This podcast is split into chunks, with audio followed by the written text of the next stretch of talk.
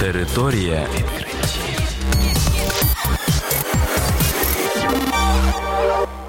Це програма Територія відкриттів. Кілька слів про новітнє та надзвичайне. І я, ведучий Богдан Нестеренко. Вітаю вас, шановні слухачі. В цьому випуску ви дізнаєтесь про таке: біле м'ясо так само шкідливе, як і червоне.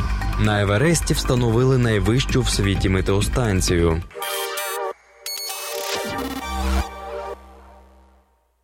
М'ясо птиці виявилося таким само шкідливим, як і червоне. Такого висновку дійшли вчені з Каліфорнійського університету в Сан-Франциско. Повідомляє Фокус.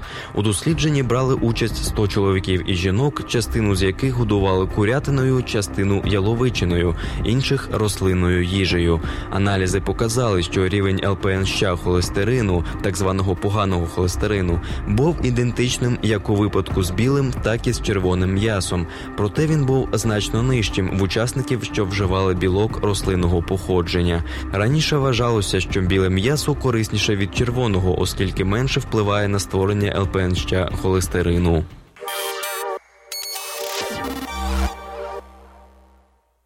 Міжнародна наукова експедиція Національного географічного товариства і Непальського університету Тріпхувана встановила на Евересті п'ять метеостанцій. Повідомляє National Geographic.